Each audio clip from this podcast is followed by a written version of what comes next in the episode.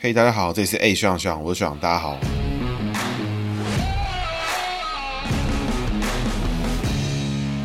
大家好，这是 A 学长徐长，我徐长大家好，徐长又回来了。今天呢，要带来的是我们的新朋友阮昭雄阮议员。Hello，大家好，学长好。Hello，大家好。但是这一次呢，就是久违了，我们又有来宾啊。因为这个选前真的，一波真的大家太忙，没办法找，所以等选后大家比较稳定了，我们再来找这个各种各式的来宾。那这次找阮昭雄议员，其实有蛮多故事性的，因为最近呢，其实有什么兵役啦、什么民防啦、灾防的议题，其实阮昭雄议员很早期就非常投入这个灾防防灾的议题嘛，对不对？这边的话呢，我们就就先跟议员介绍一下我们节目，也跟新的听众介绍一下我们节目。我们节目其实就是把命理跟政治两个去做结合，所以我们前半段呢会从命理的角度去切入这一个来宾或是这个主角的个性，那你可以印证他他之后做的事情。所以两个互相印证之后，大家就会觉得，哎，其实台湾政治是有非常多非常有趣的人去构筑出一个蛮有趣的一个画面。这边呢，我们就请这个议员稍微自我介绍一下，因为我知道议员好像还有很多节目嘛，对不对？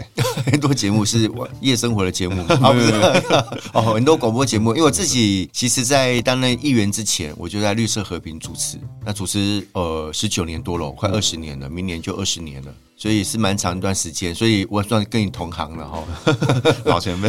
那所以呃，这个节目一直持续到现在，都还在主持。那因为现在新工具多了，新的媒体多了，所以我们透过自媒体，呃，在我的 Podcast 啊，然后脸书啦，啊 YouTube 啊，也都有相关类似的内容，哦，来呈现跟大家互动了，其实蛮有趣的。嗯，议员现在两个节目，一个是这个小熊的家，然后另外一个是小英雄台语讲新闻。对，这两个在 Podcast 上面搜寻，应该都搜寻得到，搜寻得到，搜寻得到。最主要还是我把绿色和平的内容做一些简单的整理啦，那透过这样的方式来跟大家。互动一下，嗯，好，这边简单跟大家介绍一下议员，简单的说一下，大家议员是在大安文山区这边当议员，然后从二零一零年开始正式上任嘛，那前面有挑战过几次立委，中间有陆陆续续挑战过几次，然后因为那一区真的对民进党不是太友善，其实待会也可以请学长和老师帮我算一下，我这个姓名到底怎么回事？因为我其实哈在二零二零年的时候，是我已经当了第三届的议员，对，九年的公职生涯。我九年当中选了五次举，嗯，应该很少人这样，几乎每年年年征战哈。你看我从二零一一年议员，然后连任二零一四、二零一八三届的议员，中间在二零一二跟好二零二零那选立委，其实这两次立委都是临时被征召的啦，时间都非常的短，我都印象很深啊。那时候征召的时间都是在九月，那隔年的一月就投票了哦。我等于是党内最后一批被征召的，所以准备的时间是非常短的。嗯嗯嗯嗯。当然有赋予一些任务啦，比如说要帮总统拉一下票啦，帮这个不分区的政党票拉一下票啦。但我选两次哈，其实我每次都觉得自己会当选，所以我是很认真在选举的。那文山文山真的哎，结构的问题啦，不过还是要多努力。嗯嗯嗯。好，那我们就是事不宜迟，就是立刻进到我们姓名学部分哈。阮昭雄阮议员，其实这个昭是这个这个一个日旁边一个这个教昭的昭嘛，就是司马昭的昭，对吧？哎，通常我们妈妈那个年代都会介绍说昭和的。昭昭和的昭，昭和的昭，昭和的昭。然后熊就是高雄的熊，对对。然后是一九七零庚戌年属狗。嗯嗯嗯，我暴露我年纪了。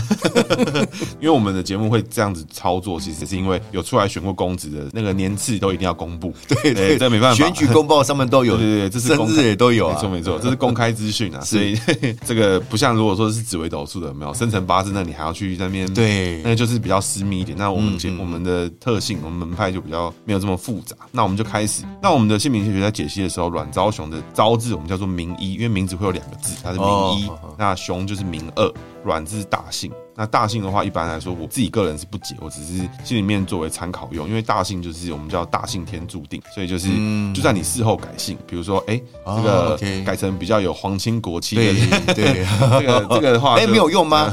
可是，在选举我觉得还蛮有用的。选举蛮有用，姓名学的话，对我们来说是比较这个差异性是不大。是对。那选举确实目前看起来，哎，还蛮有用的。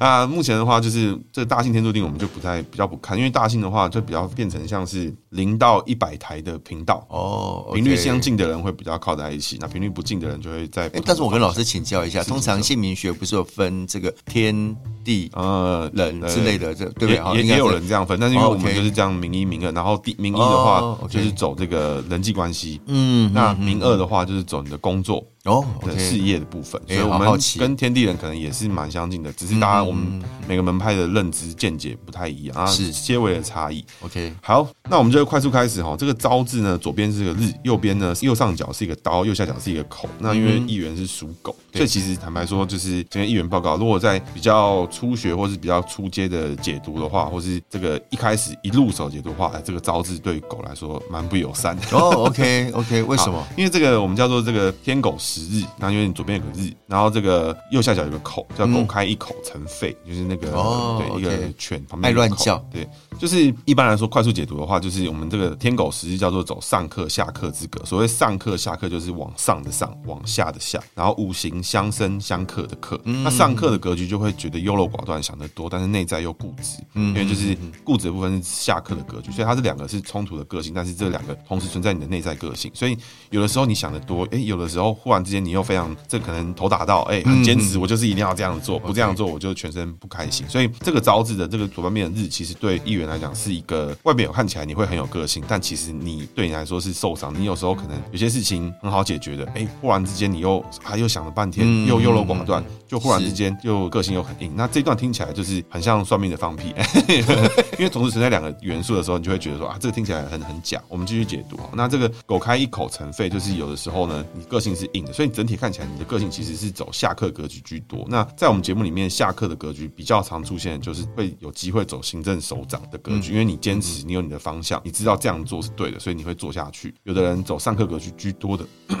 有的走上课格局居多的人，他就会想的比较多。他像研究员啊，他像幕僚啊等等这种，他就是哎、欸、很愿意替你去想。那下课格局呢，他就比较果断，那他就觉得我要这样做是对。但是你内涵又藏一个上课，所以其实你也不是不具备这些特质，但这些特质往往会在比如说你今天晚上回到家想一想。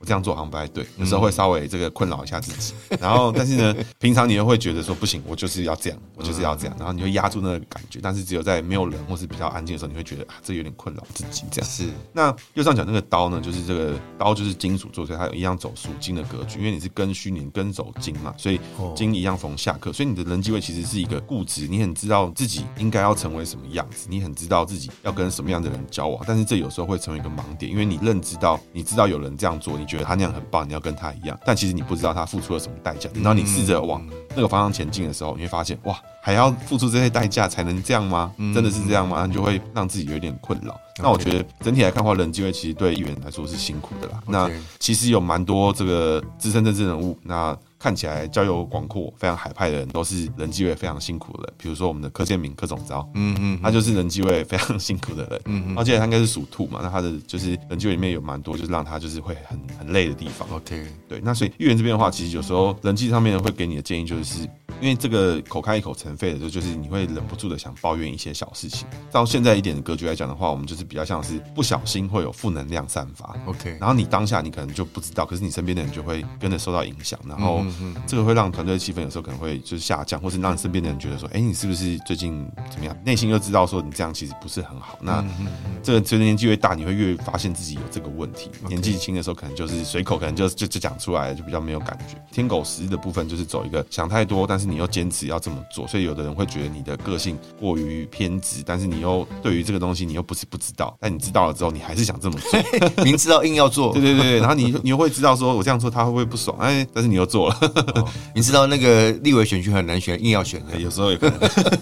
可能会有这个状况啊，对所以这个招致其实整体来看的话，对议员来说，其实对人机会是蛮辛苦的。辛苦的格局，并不是说他这样就不好，而是说你这样会非常有特色。但是呢，还是取决于自己的环境跟自己成长的时候，希望变成什么样子，然后有没有坚持走下去。因为其实这听我们节目的听众都知道，其实有非常多政治人物的名字都。非常差，差到可以成为经典教材。反而名字非常非常好的人很少会成为政治人物。OK，对，那其实反而越新时代的，哎，开始有些名字好的政治人物愿意出现。那我们接着走事业位这个地方。那事业位是高雄的雄嘛？那左边是这个趴脚，趴脚就是就是那个雄字的那个底下像注音符号没有卷舌的丝，就是这样溃头的那种感觉。那对狗这边呢是属于一个好的，因为就是狗很轻松的趴在那边，很很舒服的样子，有感觉吗？就想到那个画面。有。那右边那个锥是一个鸡的。的意思哦。鸡呢一样跟狗是属金的，所以你的庚戌年的庚字走金，所以金逢金走下克格局。嗯，那因为我们姓名学里面讲的是五行之外，还要看生肖的喜忌，我们还要看到就是说，哎，当狗碰到鸡的时候会发生什么事情？所以金鸡玉犬泪双流这个地方就是一个特殊的格局，因为通常姓名学大家听到有敲出一段字，和大家就觉得哇，好像有什么很严重的事情发生。那金鸡玉犬泪双流的意思就是通常也是跟狗开一口尘肺有一点点像，但是你多带了一点更强大的负能量，这是世界上面你会走的比较像是一个这个比较辛苦，然后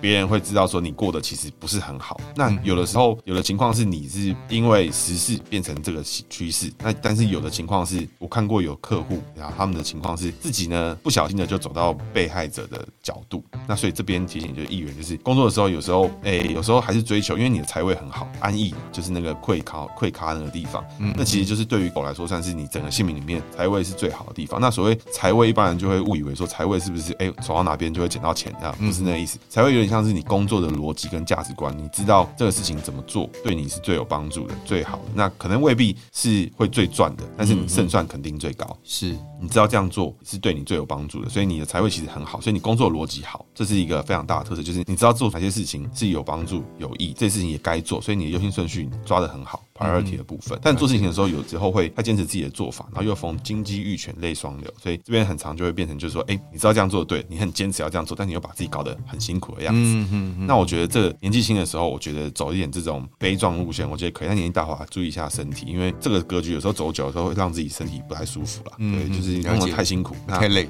而且又很坚持，就是怎么可能不这样做？一定要这样做，做到底才对啊！一天跑好几个行程的。这也是一个啦，但是我觉得就是弄到自己太累，然后心态上面受影响，我觉得这就蛮蛮辛苦。可是整体来讲的话，我们现在整个来看你的姓名的话，其实你的姓名以下课格局居多，所以作为一个领头的人，我觉得以民意代表来说的话，其实你蛮有你的风格，要往行政方向去转，我觉得哎也是蛮有机会的。嗯。因为你才会好，也很知道自己该做什么事情，但是呢，就是要注意，就是不要把方向走向这种比较辛苦的格局。因为你其实知道怎么做就可以了，你你你知道怎么拿八十分啦，但是你会你也知道拿一百分要付出非常非常多的代价，那但是你就会觉得不拿一百分怎么行呢？那就把自己搞得很辛苦。那我觉得这就是要稍微去区分一下，因为有的事情确实就该拿一百分，这完全没有意见，但是不是每件事情都必须要这样。那我觉得这就是给议员这边的意见。其实才会很好的话，因为名字里面大部分都是。很多缺点，那有个地方很亮眼的时候，那个地方其实是最影响你的。所以你的工作逻辑啦，该做什么事情，比如说同时有一百件事情，选举很忙的时候，一百件事情要做，你马上就可以知道这三件事情我们一定要做，而且必须要先做。嗯嗯。那这三件事情可能一般人看着就会觉得没有那么起眼，但是你就会很清楚知道，哎，什么事情是该做的，是，这是你的亮点。对。是。那其他的话就是真的年纪轻的时候搞得自己很累，我觉得没关系。但是这个 像体力体力不要差，不要搞太累。对对对，不要不要太逼自己。那这边议员有没有听完这个解读？有没有什么想回应的？很准哎，真的很准 很准。因为通常下课格局居多的人啊，都会觉得这个算命哦，听听就好。哦，我我是这样啦，我是当然当参考啦，那是不会，因为其实听完我也我也都忘了。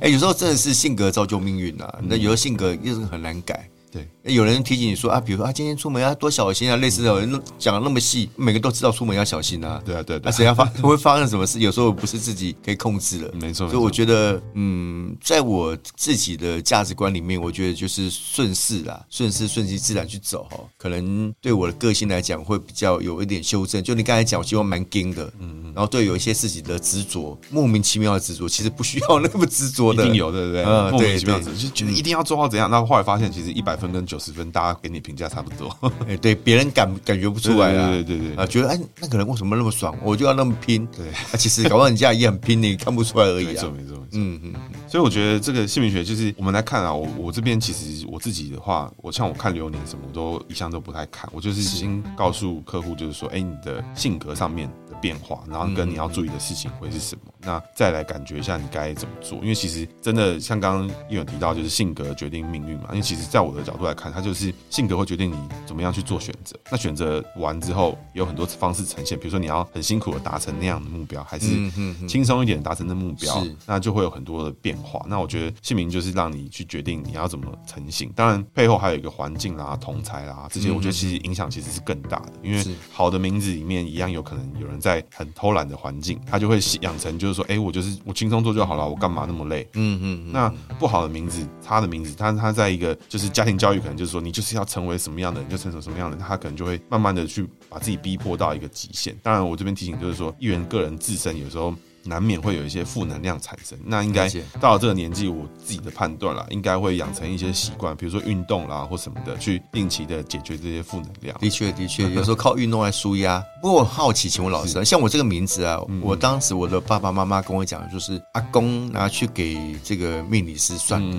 那理论上，如果呃命理师去算的名字啊，大家都会觉得一定是最好的名字。没错，没错。对，但是一定还是会有你讲的那些缺点吗？我不是说我的名字啊，我说，比如说。有人一定会请你来帮忙命名。对对对，那这个有些是不是就是命名上面的一个局限？其实也没有，因为对我们来讲的话，就是这应该是不同门派的命。哦，OK，因为我们看起来这这可能是笔画的命名方式。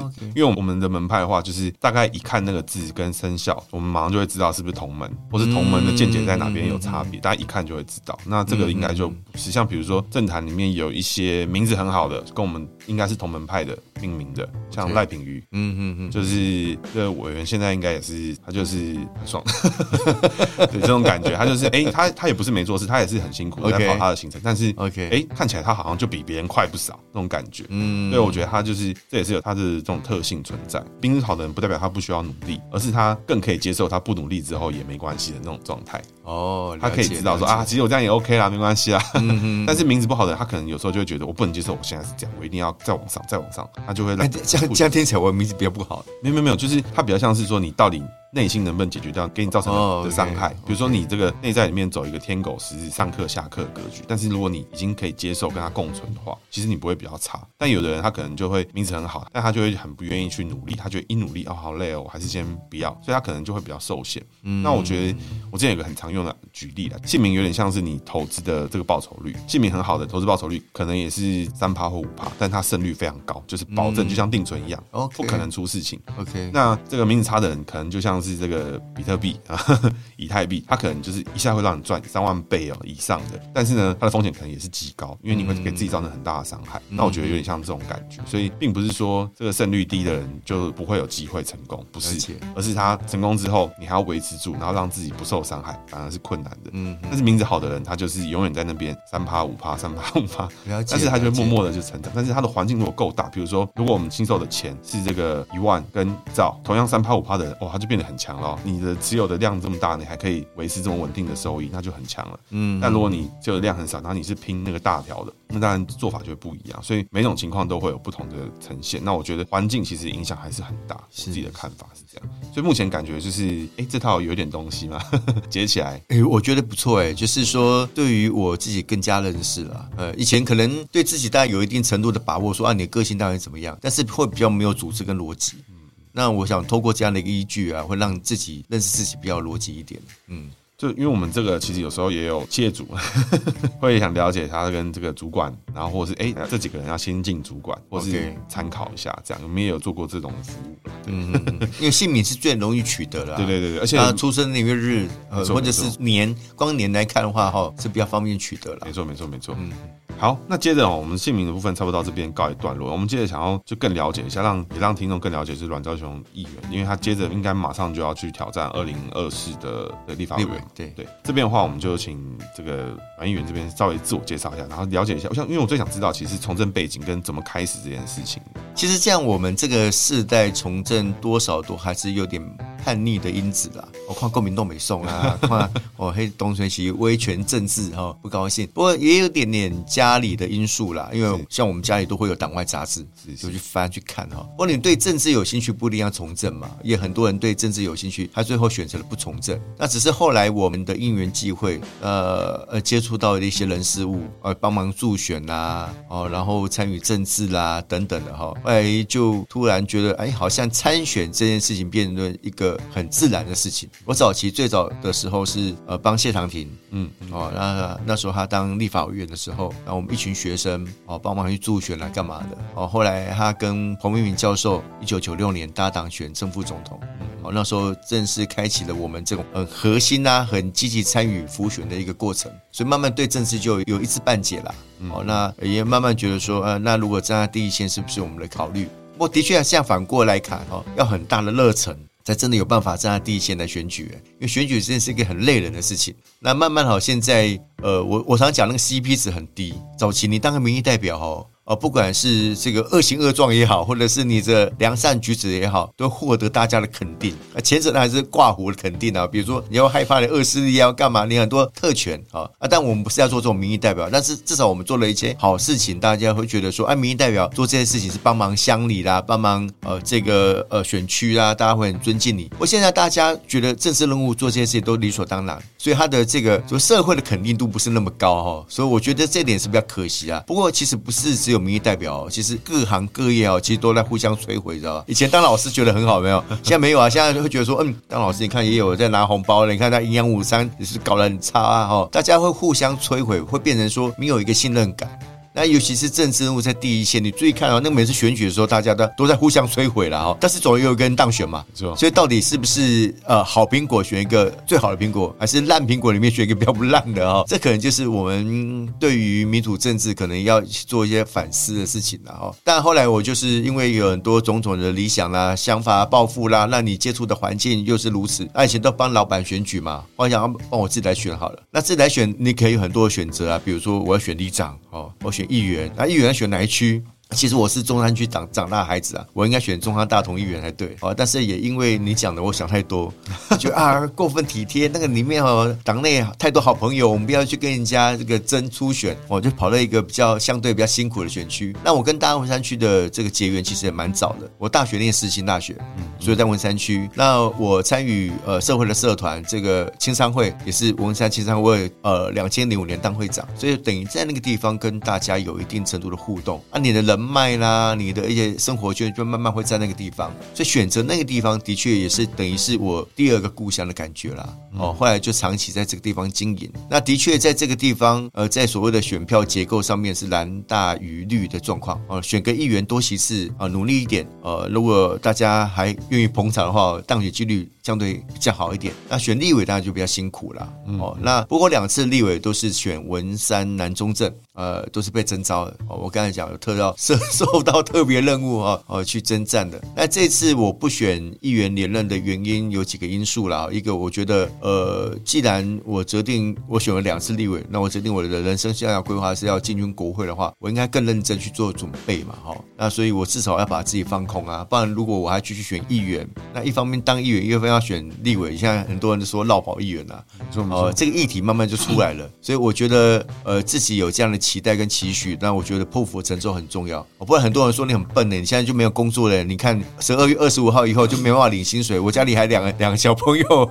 对，啊我太太当然是还有她的专业啦，她以前是护理师。不过对家庭来讲的的确确就是一个很很很大的负担。我做政治工作我就不能考虑到这些东西啦。政治本来就是一个高风险的工作哦，你可能每四年选。选你不一定当选啊，哦，所以这一个呃风险本来就应该列入到生涯规划的评估了。那更重要的是，我愿意想要推动一些议题跟呃这个政策，那的确会在立法院上面会比较着力比较深，包括你刚才提到的这个灾防的议题，哦，民防的议题等等的。如果在中央做立法政策推动，会来得比地方哦去做一些比较地方扎根的工作，会觉得更具有积极性啊。所以慢慢大概这个过程是这个样子。嗯，那我这边稍微就回头问一下，就是说，因为最开始是加入这个谢长廷的办公室嘛，当时算是有进到谢系里面去运作吗？还是我我我从头到尾，其实如果在依照民进党的派系这个属性，呃，他们就把我归类为谢系嘛。哦那我我一点都不会否认了，嗯，因为的确又是因为谢长廷呃前院长就是我的政治上的老师，嗯嗯嗯，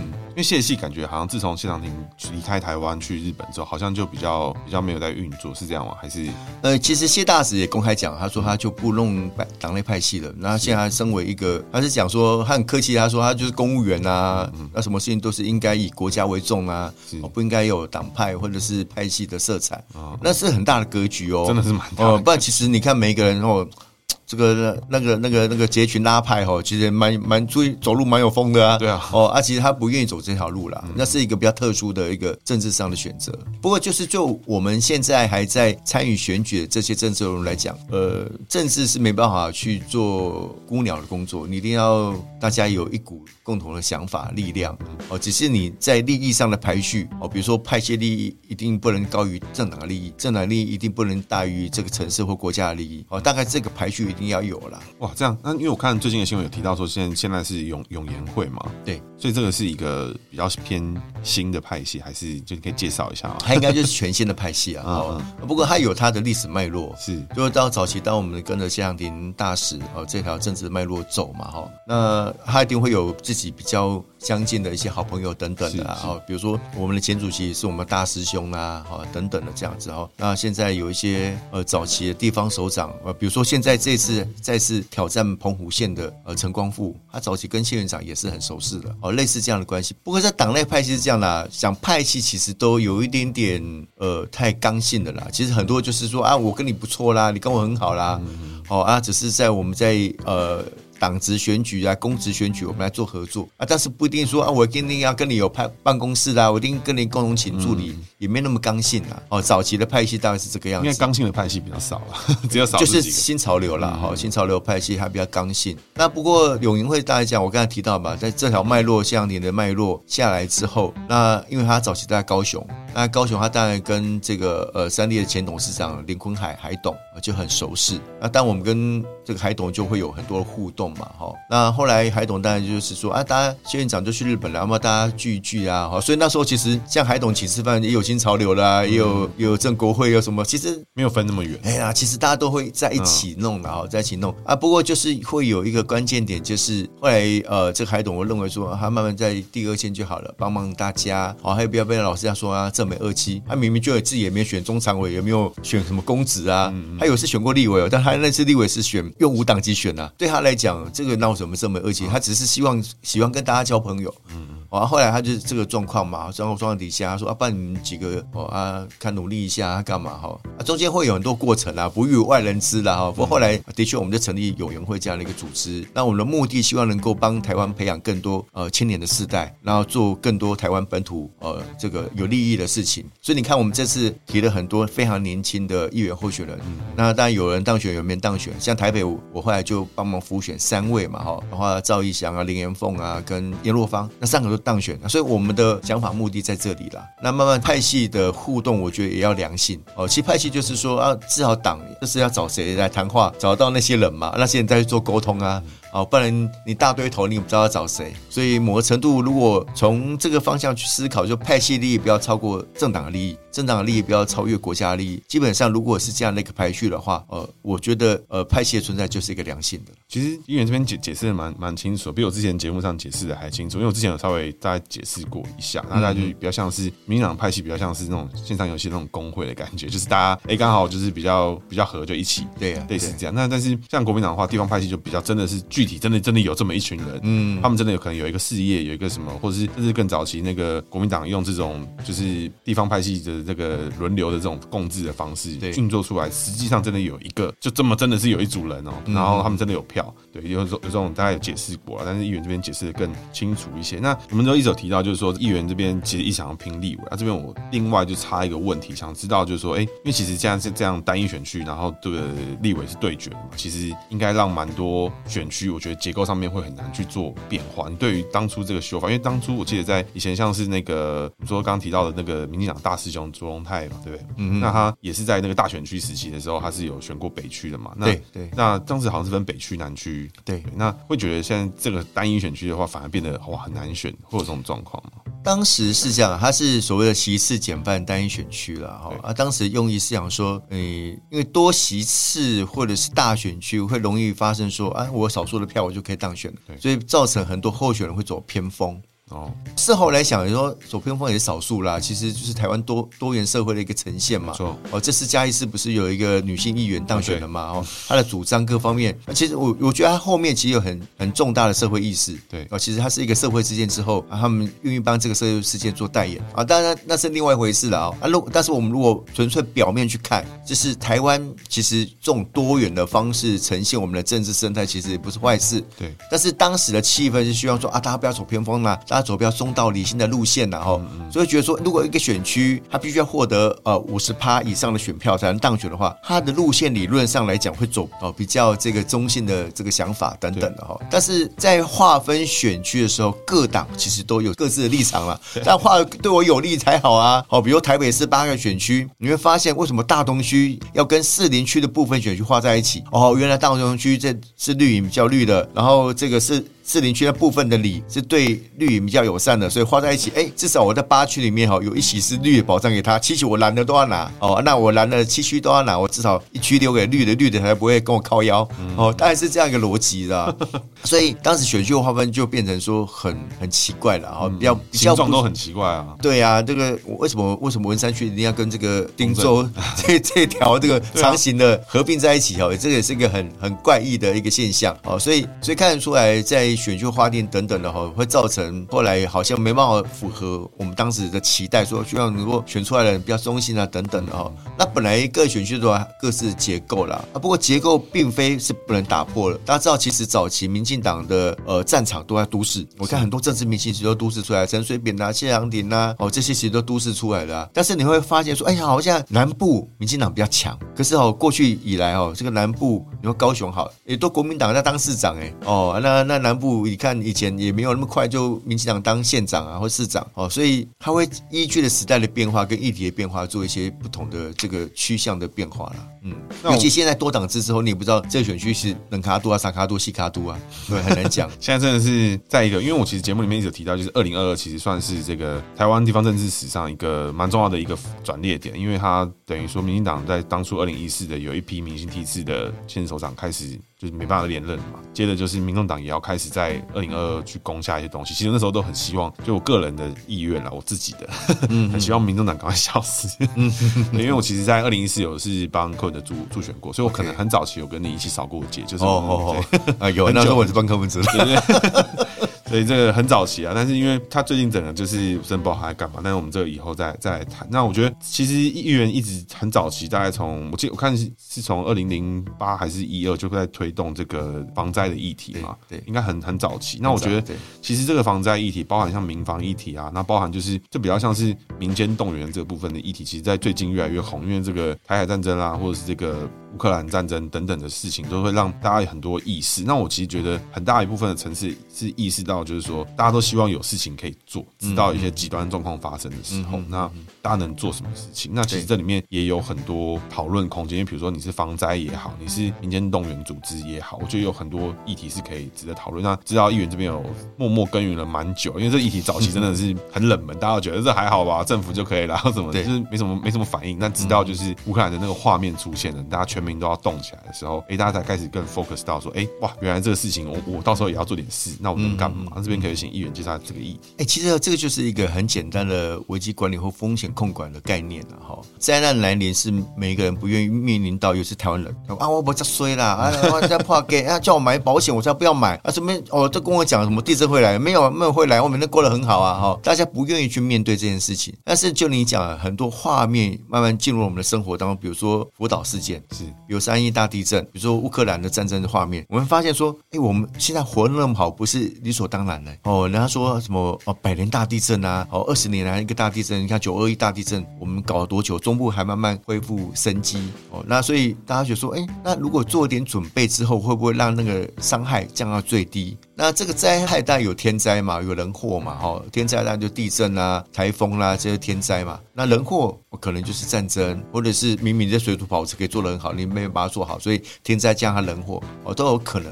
那我们要做什么准备？这件事情就很重要啊。其实没没什么大学问呢。你看日本人哈，每天都在做什么呃地震体验呐，每天都在宣传地震的事情呐。哇，台风来，他们就赶快要去做呃这个疏散的演练等等哈。这个已经变成他们生活的日常。那我们能不能够把这件事情变成生活的日常啊？因为我们过太久了平和的日子啊，刚刚不怕来，我要跟大家红太也来啊，跌当也来啊。所以面临到这个问题，我们应该把这样的议题把内化生活化。所以我提一个诉求，就叫做防灾生活化哦。那国防的部分，我觉得要国防在地化哈。这个未来可能讲到一些动员啊、教招啊等等，因为你对你的土地是最有感觉的嘛。我住在景美，我跟景美的生活圈、道路我是最熟悉啊。我现在保卫我的家园，那个才在保卫家园。如果我把我调去金门保卫家园，的感觉就稍微少一点点嘛 哦。哎，还是会有啦，还是会有，因为毕竟我们是一个国家啊。但是我觉得很多东西你要顺应的那种人性，呃啊，跟大家生活上的结合哦，那些最快。所以我一直在做这样的事情。所以包括说，我还跟露营协会讨论过，我们应该要大力推广露营啊。为什么？因为你知道灾难来了以后。家里如果没有人住，你要被收容的时候，肯定住在帐篷里面啊！啊，但你帐篷如何治理？哦，如何生活？如何？这样看起来好像其实平常生活很悠闲的一个休闲运动，对不对？但是其实这些技能，未来在面临到灾难来之后，就是变一个很好的一个呃生活求生的一个过程。所以我觉得推动这样的议题哦，其实要让它更生活化。那我觉得推动这样的议题是有意义的啦。把一些呃有可能的灾害控管到最低，因为其实我觉得这里面第一个是了解这个灾难，另外一个也是到发生一些事情的时候，比如说灾难也好，或者是这个刚提到的天灾、战争、人祸什么的，那发生的时候，每个人其实都会有想要帮上忙。对，这个时候每个人能做什么？那你如果没有受过训练，或者你受过训练的，你也没有进到整个体系里面，你也很难就是以单兵跑进去，就是在那边做事情，到时候受伤了，反而哎、欸、又变成二度伤害什么的。现在我们要做灾防议题哦，其实最大的一件事情是，是不是帮忙别人，也不是别人来帮忙你，是先帮助自己，嗯，先帮助自己。所以你七成是自助啦，两成是互助，一成是他助，所以公助，或者政府来救你，因为政府资源有限。我今天如果是大面积的灾难的发生。啊，他一定会依照不同的程序启动救援体制嘛。但是这个时候，如果大家有一致的想法，延长救援的时间，有赖于你自己有没有办法先救自己啊？我救好自己之后，我可以就开始救隔壁人，帮忙他。哦啊，这个社区大家都弄起来之后，政府进来就很快嘛。哦，所以这个东西做事情要做一些准备跟跟训练的啦。现在其实有蛮多这种民防啊、防灾灾防的战争的议题团体，像是我们知道就是很最近很红的黑熊嘛，那他们就是声量很大，那也有壮阔台湾、We Know，那还有像卧槽啦，还有一些相关团体，其实他们都有踏入这个议题，还蛮多。那其实像我知道，就是议员这边应该有跟几个团体有合作嘛，自己也有成立一个首都圈议员防灾问政联盟。那这边里面像这种这种各式各样不同的团体里面，它的这种定位会是有没有什么样不同的差别？就就你的观察，因为你在这边耕耘了算很久。对，万众不离其变的哈，大概会有一个共同目标，就希望能够把我刚才提到的这个风险控管的想法、危机管理的想法落实。那它落实一定会有具体的做法嘛？那具体做法就会分得很细了哈。比如说，我有参加一个叫台湾防灾教育训练学会，那这个后来他就获得这个内政部消防署的授权，他成为一个呃培训机构哦，辅导机构了。啊后后来在辅导很多这个培训机构来训练什么防灾士、防灾班、社区的防灾士啊、企业防灾士等等哈。尤其要推广企业的防灾士。最近我还参加一个活动哈，是我们那协会主办的，他们把这个全联的店长都找来，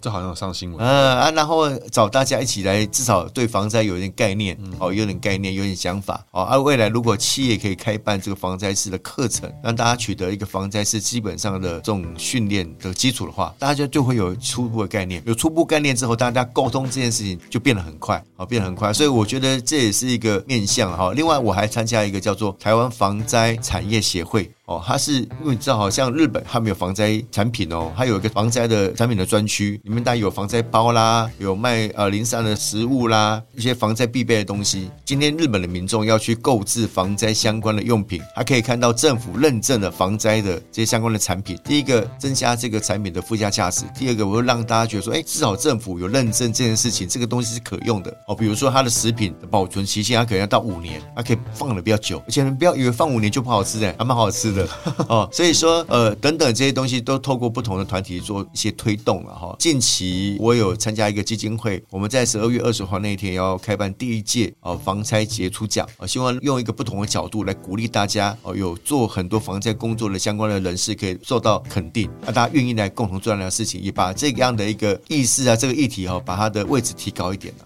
嗯，所以刚刚前面有其实提到，就是不同的团体，他们就比较偏向，可能有民防，可能有跟国防体系去联动。那这边就是议员这边就是比较配合的是灾难防害的这个部分。对对，补充一下，刚才讲那个台湾呃首都圈议员防灾问政联盟，当时是因为呃我做这样的议题，那我觉得这样的议题一个人来做其实势单力孤然后，需要透过大家共同努力，所以我找了一些志同道合的好朋友，然后正好有呃基隆市的啦，有新北市的啦，有台北市，有桃园市几个议员。我们就把它这样的一个呃意识组织起来。我们做几个工作啊，一个是各自在不同的哦议会推动相关防灾的议题。像前几年有做了第一次的跨县市、跨业，而且真的有民众参与的一个防灾演练哦。上次那次就新北市啊、基隆啊、台北市啊、桃园都参加啊。那也是我们通过我们不同的这个串联之后，我们在议会共同发声啊。当然首长也愿意从善如流，他们做这样的一个工作跟事情。那另外就是我们也希望通过这样的方式哦，把这个防灾的议题。更专业化，所以可以来做更多的事情。所以我们也去考察日本东京啊等等的地方的防灾的议题。我们不止去一次哦，我们去了好多次，我们自费去的啦哦。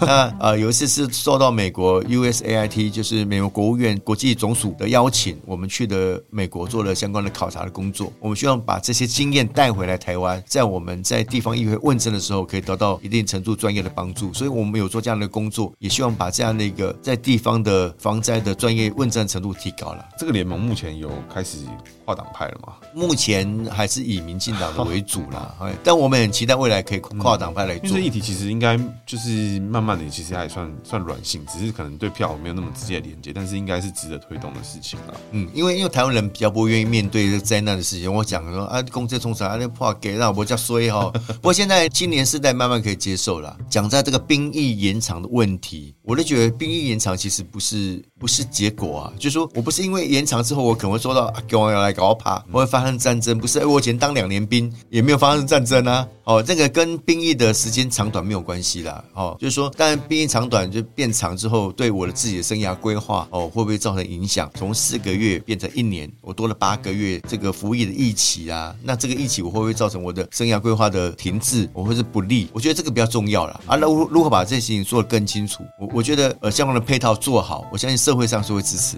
了解。那我们最后还有一点时间来，从这个二零二二这个九合一，民进党现在现任首长这个输的几乎快快没有了，是南部嘛？嗯、那就是因为，但是其实，在我们除了南部以外，还有一个离岛 啊，离岛 澎湖。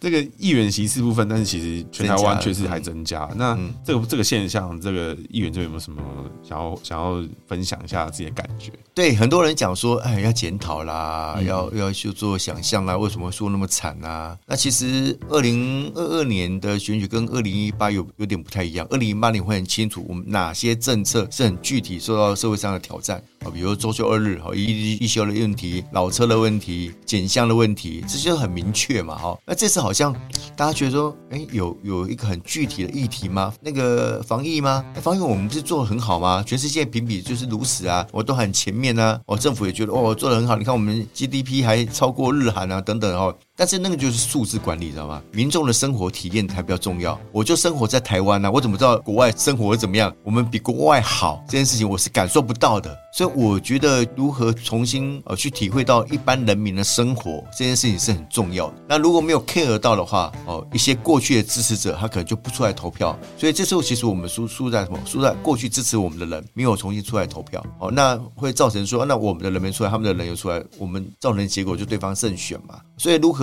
再一次获得人民的信任，出来投票给你，这件事情相对就变得很重要。其实，在疫情发生的过程啊，每一个国家几乎执政党都很都很衰啦。对民众不会投给你，因为我疫情我就受到受伤嘛，我生活受到影响嘛。那我觉得我受到影响都是你执政党害的，政府害的啊，合理，我觉得合理。不过台湾民众至少有一点，我目前来讲的观察是，大家还是会把有关于国家管理哦，或者是国家主权的这样的一个中央选举跟地方选举做一定程度的呃这种区分嘛，区分对，跟就就是把它切开来看哈，所以会觉得地。地方选举，反正呃，就是就是让国民党稍微爽一下也没有什么关系嘛，哈。或者你刚才提到，其实很多地方派系，他在这个过程里面，他就容易伸出手，因为其他应该要出来投票，人不出来投票，那我很能够控制我有组织动员能力的政党或地方派系，我就容易胜出啊，变成这个结果了。因为地方派系，我自己的经验啦，就是议员刚刚有在我们录节目之前有提到说，他有听过我们黄敏慧那一集。对，黄敏慧那一集，像他本身跟我们家一些长辈是有一些关系，他他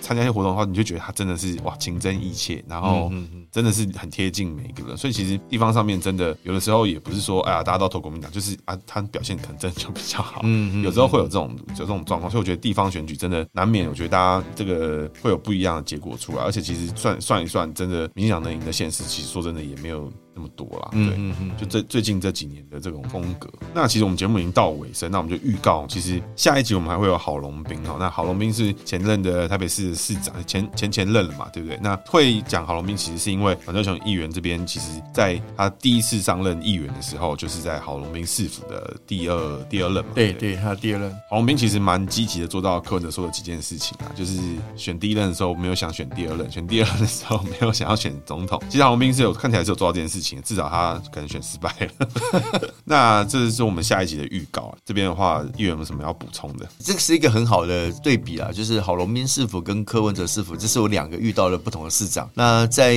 首长的风格会造就组织的文化，那的确这是一个很很有趣讨论的命题了。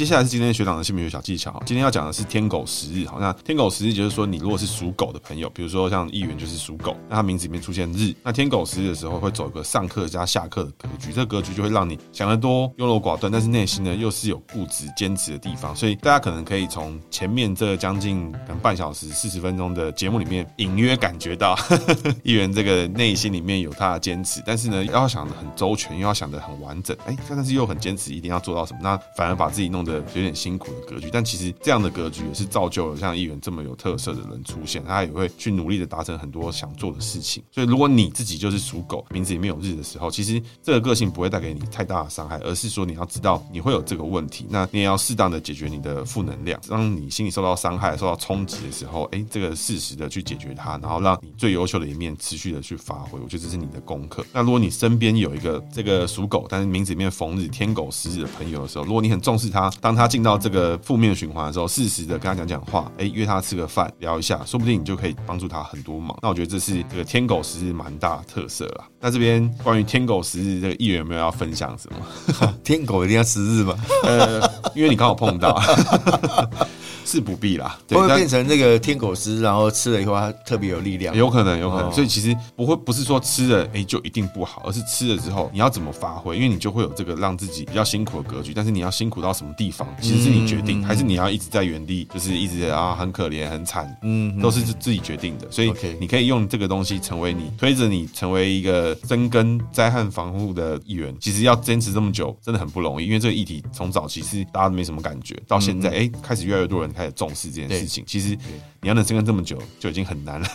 光是要追一个追星追这么久，可能都已经困难了。但是追这么一个议题追那么久，其实这是一个困难的地方。所以这也是天狗实际可以带给你的好处。那当然，相对的，可能早期这种在推议题，没有人要理你，大家都不以为意，但是你还是坚持下去。这种伤害来到你自己身上的时候，哎，你自己也要知道，OK，这种感觉是什么？那还要坚持下去，就是厉害的地方。所以天狗实际是不是都是坏？其实也不是。但是你要知道，当这种负面的感觉或是不好的感觉来的时候，哎，要怎么样去面对？对，以上是今天节目，谢谢大家，大家拜拜。Bye.